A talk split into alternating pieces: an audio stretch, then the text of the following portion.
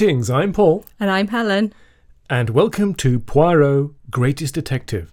Today we'll be exploring Triangle at Rhodes. Indeed, we will. Excellent. I have some background information on this. Good. As you know, I like to ferret these things out. Absolutely. So, Triangle at Rhodes was first published in the US in This Week in February 1936, and then as Poirot and the Triangle at Rhodes in the Strand magazine in May 1936, and then eventually in book form in the collection Murder in the Mews in 1937, which we've covered before Yes. with Murder in the Mews. Yep. Now, for the TV episode, that first aired on Sunday, the 12th of February, 1989, and that was directed again by Rennie Rye, and it was dramatised by Stephen Wakelam. So I forgot these were actually on Sundays. That was the day of the week Sunday that these night. appeared. Yeah, Prime time. absolutely. Well, a lot of money had gone into it by London Weekend Television, as we'll discuss later on. Yeah. So that's the kind of background history to it. But we have. Should we on to the plot? Yes, but I think it's first worth mentioning spoilers are ahead. Yes, we should say As that. ever, we are going to give it away. Everything. We're No holds barred. everything. We're going to give everything If away. you haven't Please watched take it. if you haven't watched it, stop, go away and watch it. Stop and go away, and then come back again, yeah, please. and then come back. Yeah. Spoilers abound. Do not listen unless seen.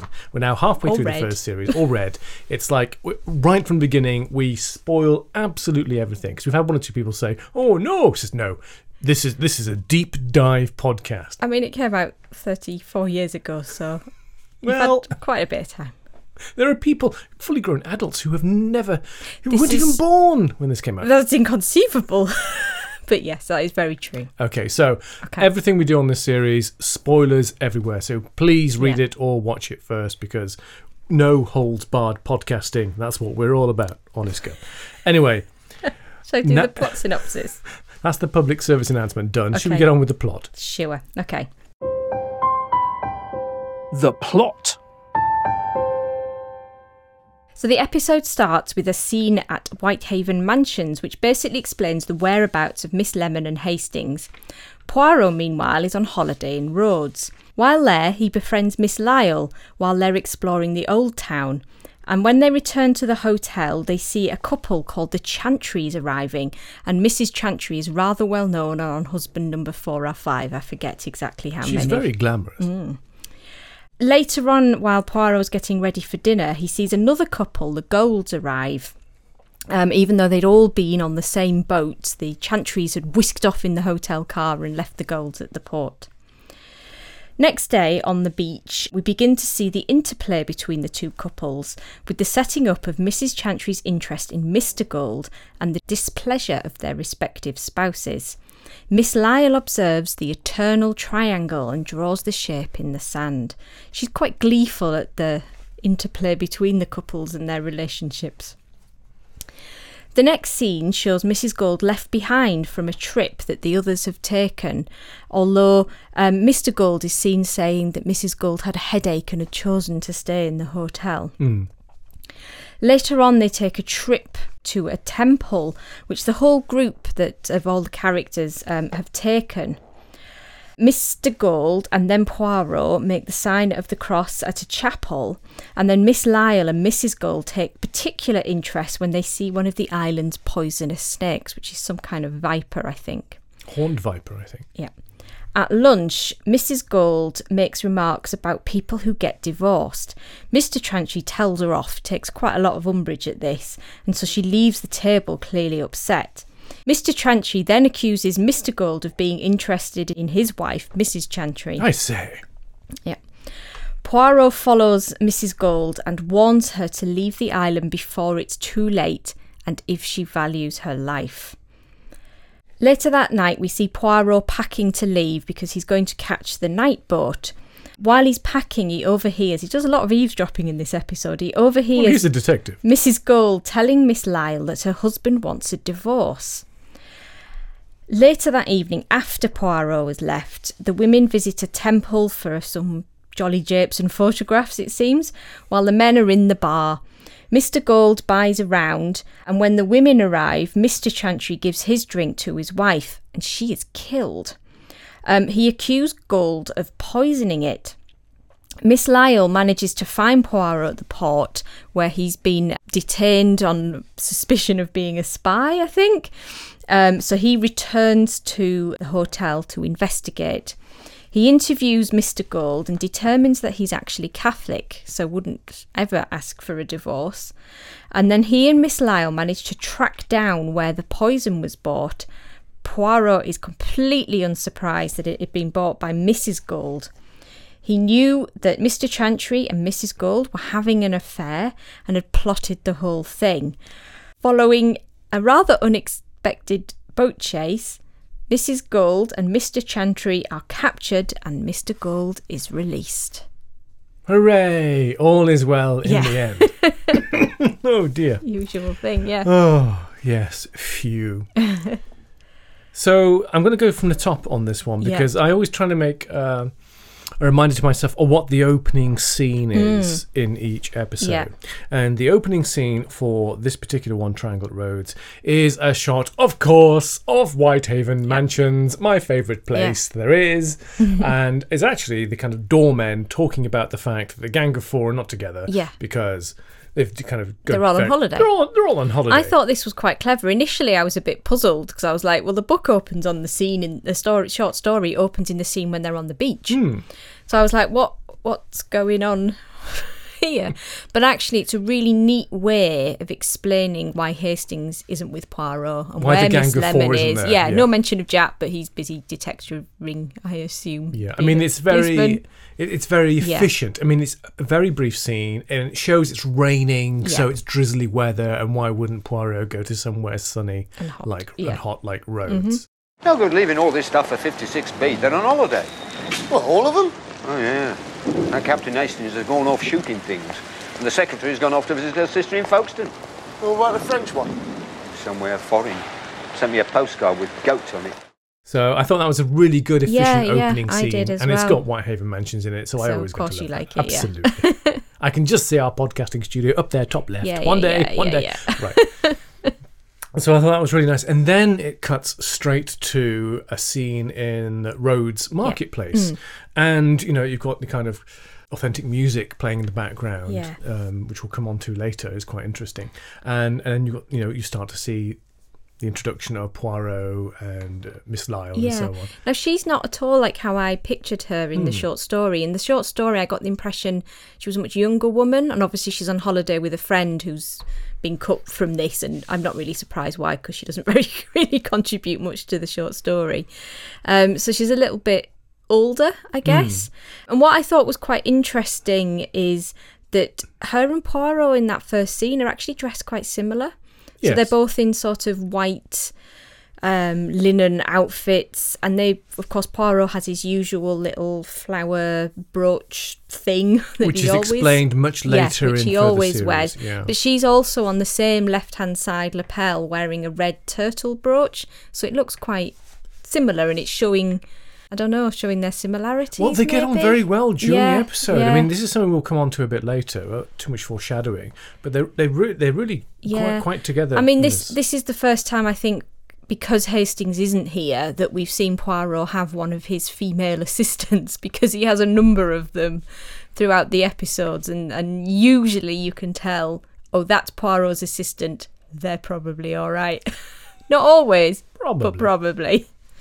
Uh, the other thing that was apparent from this, because it's a question you asked me earlier on, and I was checking up, is that we said at the very start, like in the first episode, when we were doing the background detail, that London Weekend Television, once they committed to this, they really threw a Yeah, lot yeah. of money at this series, not just on the period productions that Mm. were there in London, but the fact that they actually shipped the entire production crew to Rhodes. Because I was like, where did they film? Because I couldn't remember it before I watched it, where where it was, and I was like, oh, did they film it like at the beach at Bournemouth or?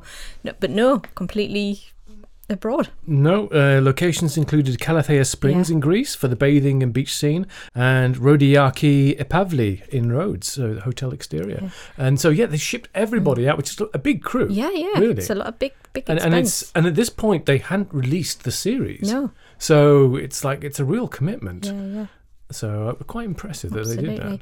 Um, and I think what's interesting, the other thing that this one is the first of, this is one of Poirot's first visits abroad, of Hmm. which, again, there are a number of those throughout as well.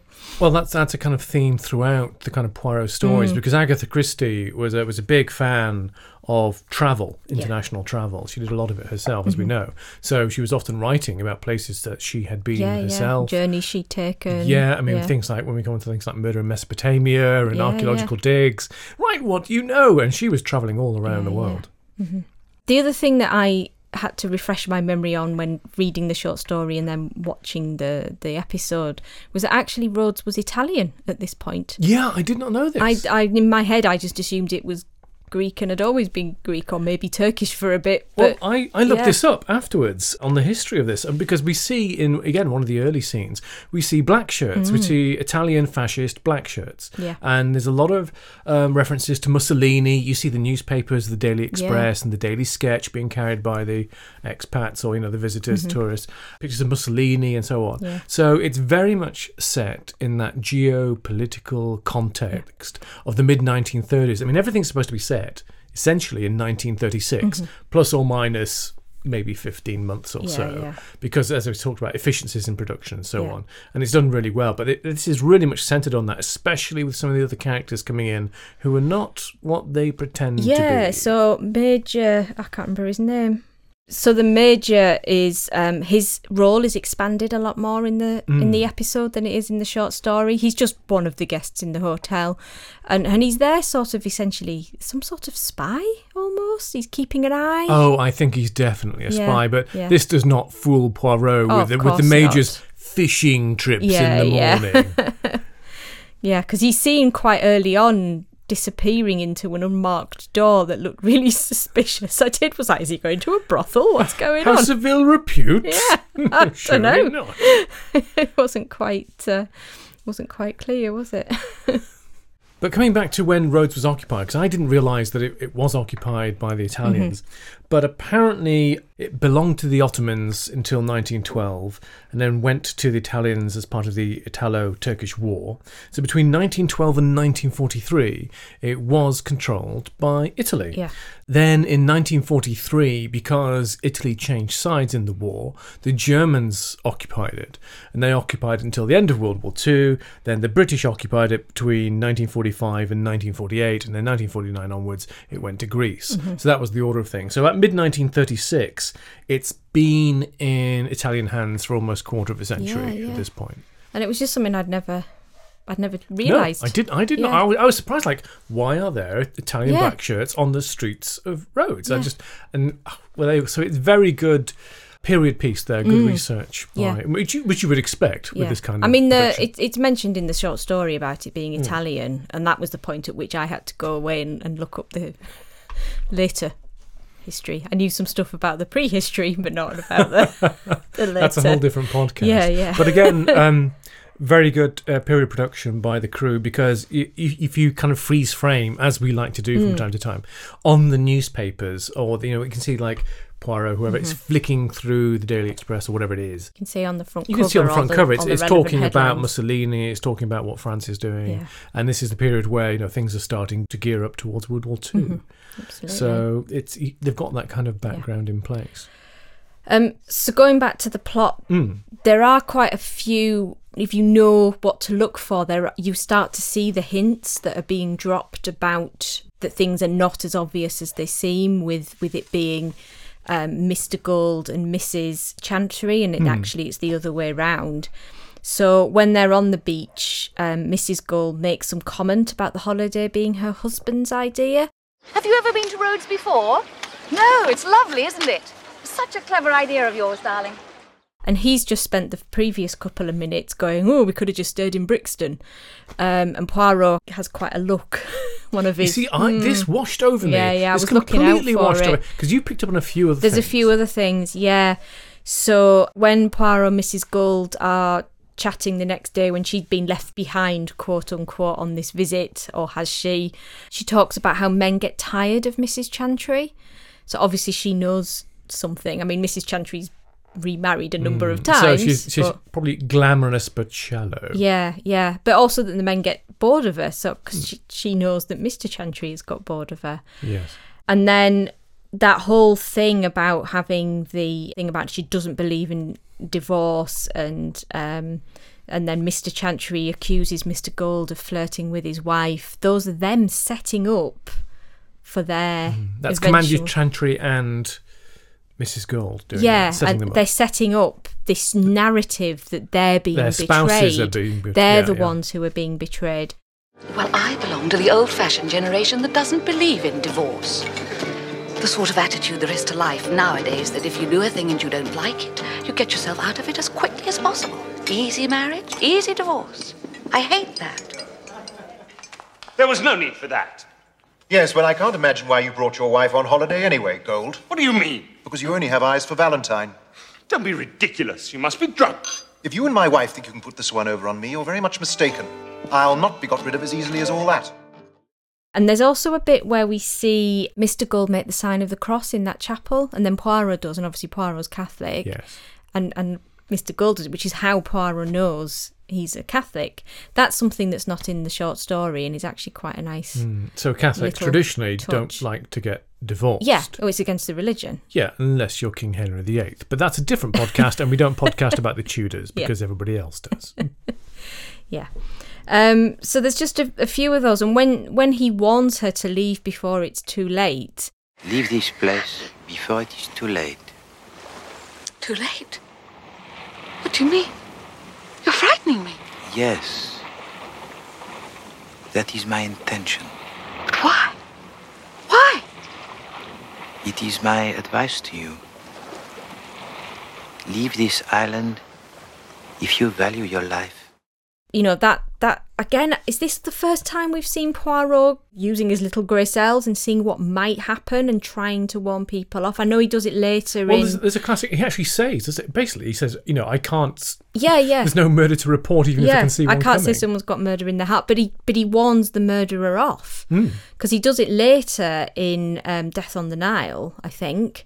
But is this the first time we've seen it in the TV series? Well, it's interesting because the way it's it's set up in the in the TV episode, it's like you feel like Mrs. Gold is the one who's going to be murdered. Yeah, absolutely. you think, well, that's you know, but it's it's, Yeah, it's yeah. cleverly done. I really like the way they've put in these subtle twists where even you know I've, I've forgotten that bit even on this uh, third rewatching of it, something like this. Yeah.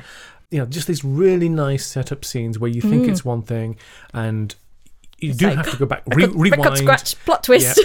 Get to the end, Yeah. you go, go back, rewatch it, and you go, Yeah. oh, there's Yeah, that very subtle The- clue once you know the end. The other thing that I thought they did really well in this episode, which they didn't do um, a couple of episodes back Mm. in The Adventure of Johnny Waverley, is they actually had Poirot leaving.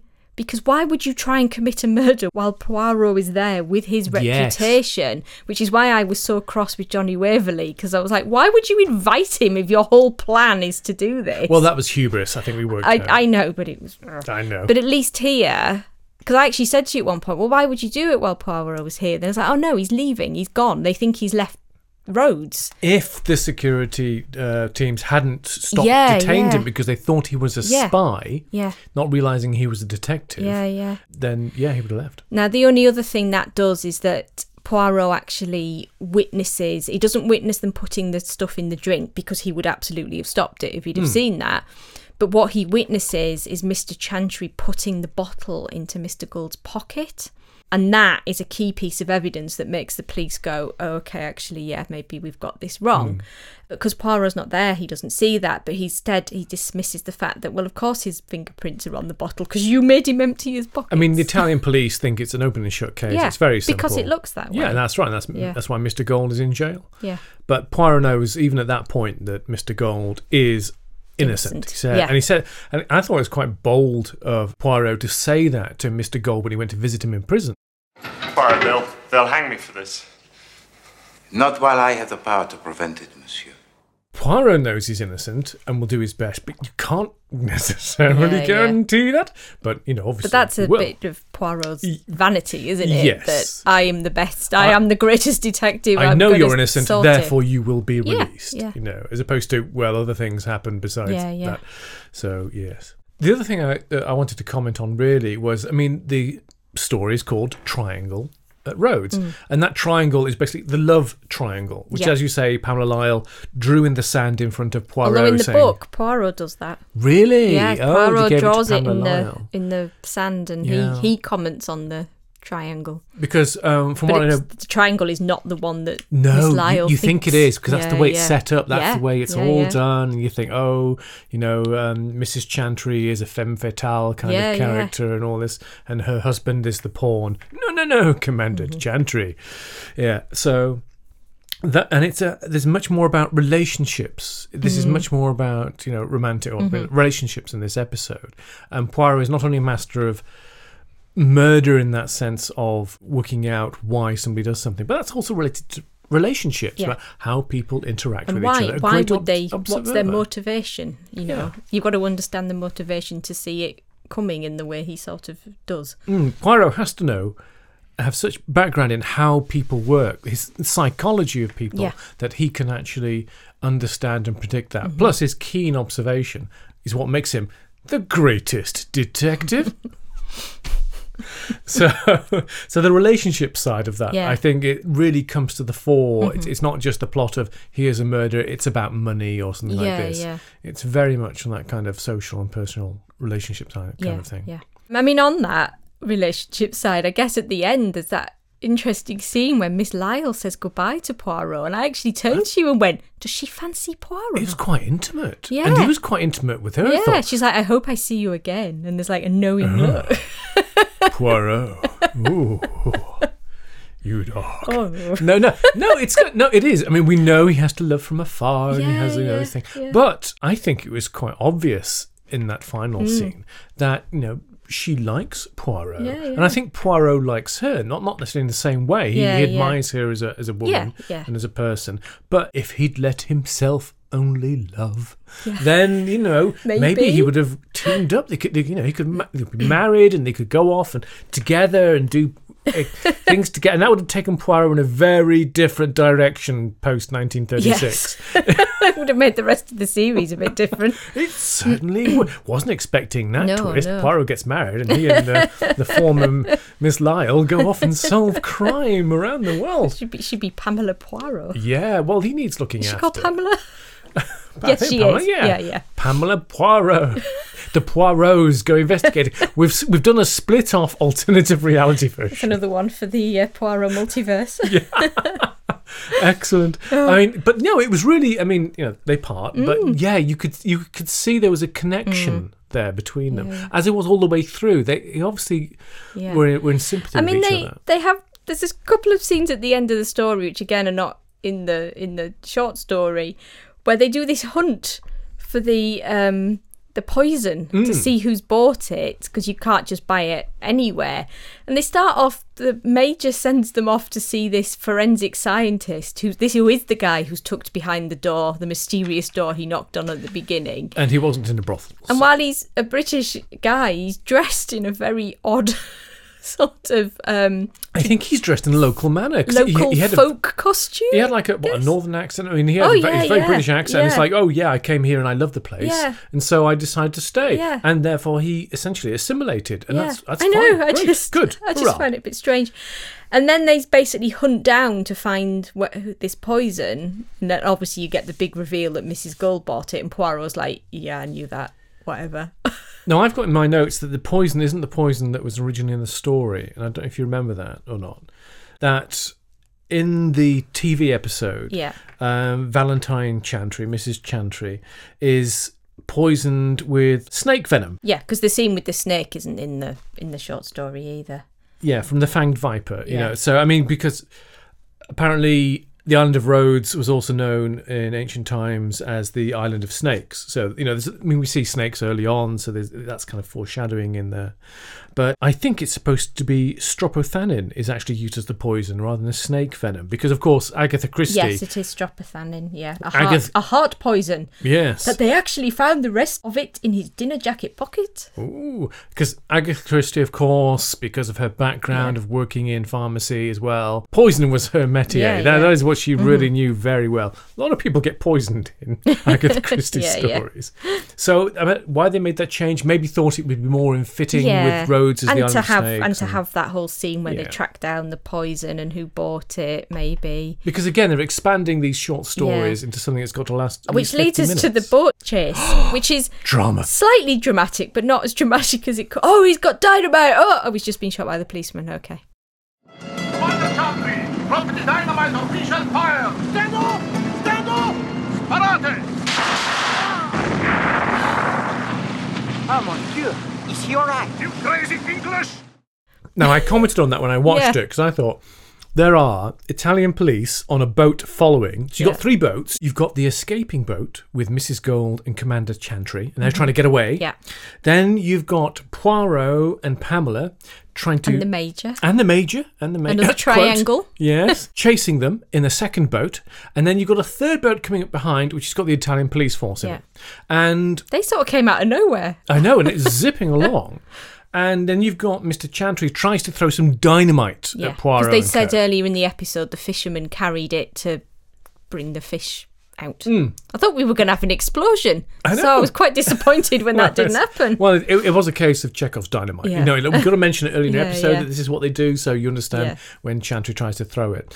And then, but the thing is, you've got these two Italian policemen with rifles on a fast-moving Mm. Yeah, yeah. boat at sea that then. From a distance, shoot out of Commander Chantry's hand the dynamite. That is like a shot in a million on a boat I wonder if they were down. aiming to just shoot him in the chest. And I don't missed. know. You've got to say, why did the Italians lose the war if they've got marksmen like that? I think that's he- an incredible shot. I reckon he was aiming aiming for the chest and missed. shot the dynamite out of his hand. What did he do? Land in a boat and blow them up? That would have been a different scene. well, I did wonder if that's how they were going to end it. Like, oh my god, they're going to explode. I oh, they really have changed this from the original story. Oh dear. But no, and then they're all, you know, ah, brought to justice and Mm-hmm. so on. And then the only other change they made, which I was disgusted at, because Poirot likes it, is he has a sirop de cassis because he's in the bar with them the night Mm. of the murder, and when they take a round of drinks, that's what Poirot orders, and they make a big thing of it. Well, what's that? Some sort of liqueur, with the implication of that's not a manly man's drink, but Poirot doesn't care. But obviously he wasn't there, so he didn't get it. But it all ends well. They, they sorted out the people who you think are involved in some things are not. It's all been set Yeah. up. Cleverly done. Really enjoyed it. Yeah. Should we move on to I Recognise That Chap? Yeah. We're probably overdue. Yeah. I recognise that chap. Now, to be fair, in this section, I didn't recognise many people personally, visually, No. who had actually appeared in other things. Mhm. But a couple that apparently did stand out were Frances Low, who played Pamela Lyle, who was Poirot's assistant in this episode, and Jon Cartwright, who played Commander Chantry. So they've been in a few things. A lot of these actors, I thought, oh, they've been in Holby City. Oh, they've been in Casualty. But those are British hospital soap dramas that have Mhm. been running for decades. So everybody's been in those. Yeah. That's no kind of big thing. But Frances has been in Gosford Park. She was Mhm. in that. She was in Shallow Grave. She's been in Miss Marple, Jonathan Creek, and she was in The Professionals, which is going way, way back into about 1980. Jon Cartwright, he was in uh, Judge Dredd 99 Code Red, which I think must have been an audio kind of drama. He was in Drop the Dead Donkey, and he was also in The Professionals as well. So if you remember Bodie and Doyle from the 1980s, oh, you, wait, you were three. Yeah, yeah. Okay, you might not remember The I Professionals. don't remember it. right. I, know what it is, ish, but yeah. and the British Empire. Yeah. So again, a lot of these careers are stretching back Mm. quite a few Yeah, years, yeah. back into the 70s and early 80s, Mhm. and they're getting this nice new opportunity on the first series of Poirot. Mhm. I mean, a lot of the actors are sort of, I guess, jobbing British actors who have been in lots of different things. Absolutely. Yeah. The only other one I really wanted to pick up on was the actor who played Mr. Gold, who is Peter Settelen, Hmm. because he's best known for actually doing voice coaching for Princess Diana Really? in the early 90s. Yeah. wow. So, yeah. That is unexpected. I know, So we have our royal connection. Absolutely. Hooray. Yeah. There we go. Yeah, and apparently he had because it was to help her develop her public speaking voice, and he recorded her talking about her private life, and those tapes were seized following her death. Really? Yeah, yeah. Oh, I did not know that. Yeah. So it's not the king's speech; it's the princess's speech, Mm, so to speak. Yeah, yeah, Well, fancy that. Yeah. Of all the things. There we go. Yeah. The royal connection has been made. This is our new quest. we must find all the royal connections. It's not who do you think you are? Could be. Anyway, so uh, just a few in this case, for I recognise that chap. Mm-hmm. But should we move on to trivial matter? yeah. A trivial matter. Right, I do have a few bits and pieces on this actually. Okay. So, looking through my extensive notes, do you remember at the beginning um, we talked about the the music that was being Mm, played? yeah. Because to set the scene for it being on the island of Rhodes, there was a particular instrument that was being played, and that was the santuri, which apparently is a member of the hammer dulcimer family. Ob- like very- obviously. of Yeah, I mean, who doesn't know that? Not like I looked it up on Wikipedia before we did this episode, but I did. and and so that particular instrument plays through, and then every so often it actually plays the Poirot theme tune Yeah, yeah. on it. I thought, how good is that? That's great. That's, that's putting effort in. You know, play the Poirot theme tune on the Santuri.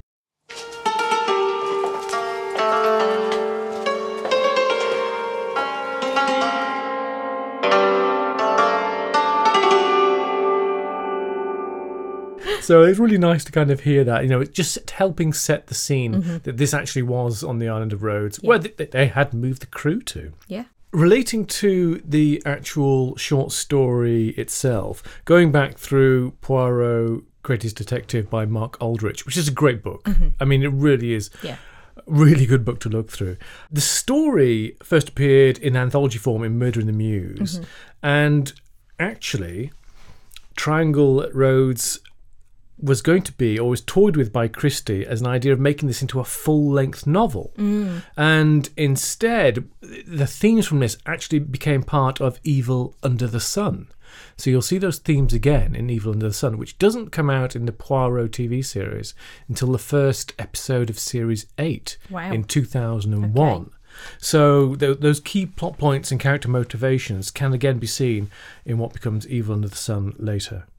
No doubt I'll have forgotten that by the time we get to it. Yeah, because that's series eight, so it's going to take us a while to actually get there.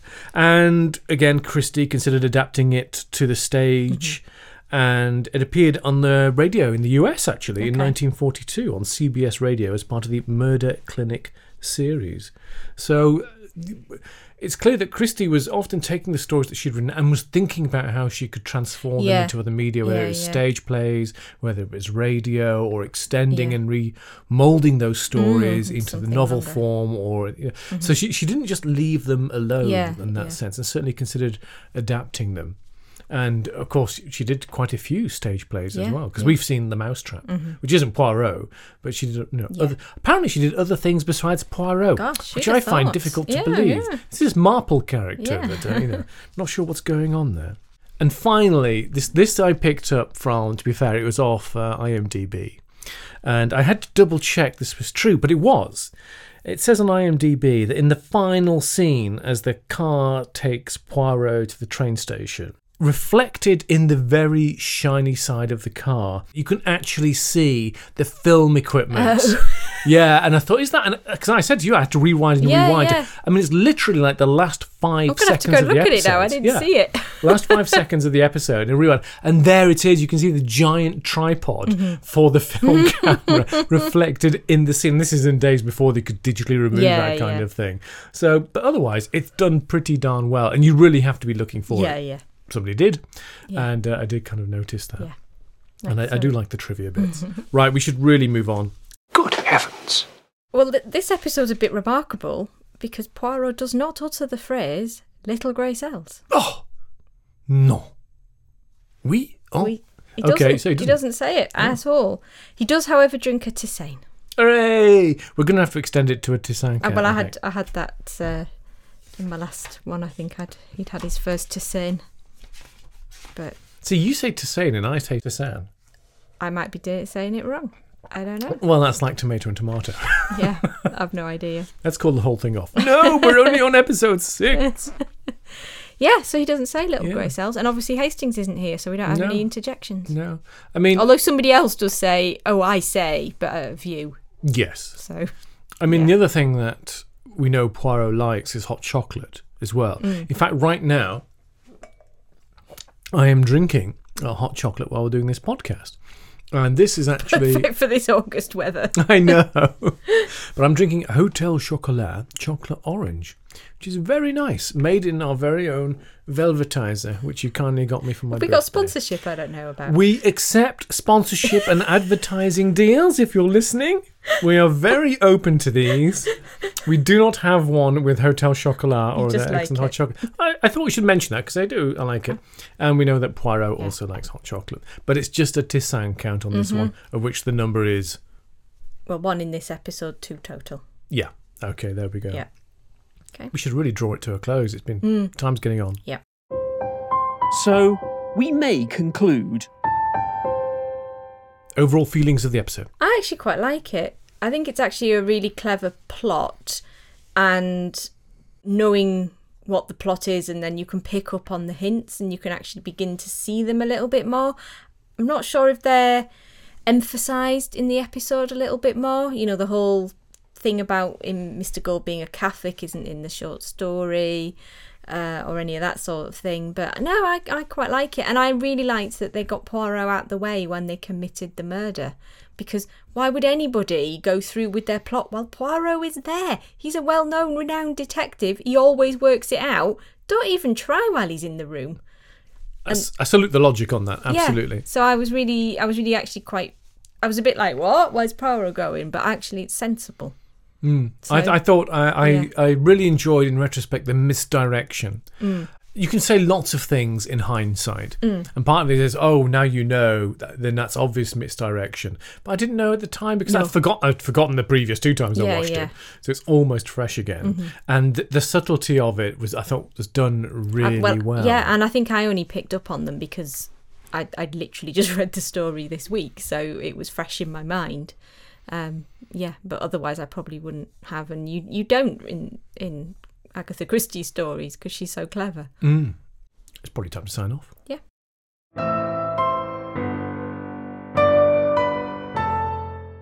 Thank you very much for joining us and listening. Next time, we'll be looking at Problem at Sea, where Poirot is on a voyage to Egypt. I think he's joined by Hastings, though. Oh, is he? Oh, Mhm. excellent! Yeah, Hooray! so another holiday for Poirot. Don't forget to check out greatestdetective.com for more and for ways to support our show. Anyway, we really ought to sign off because Yeah. it's been running long. Great. Well, thank you very much. Until then, au revoir. Au revoir.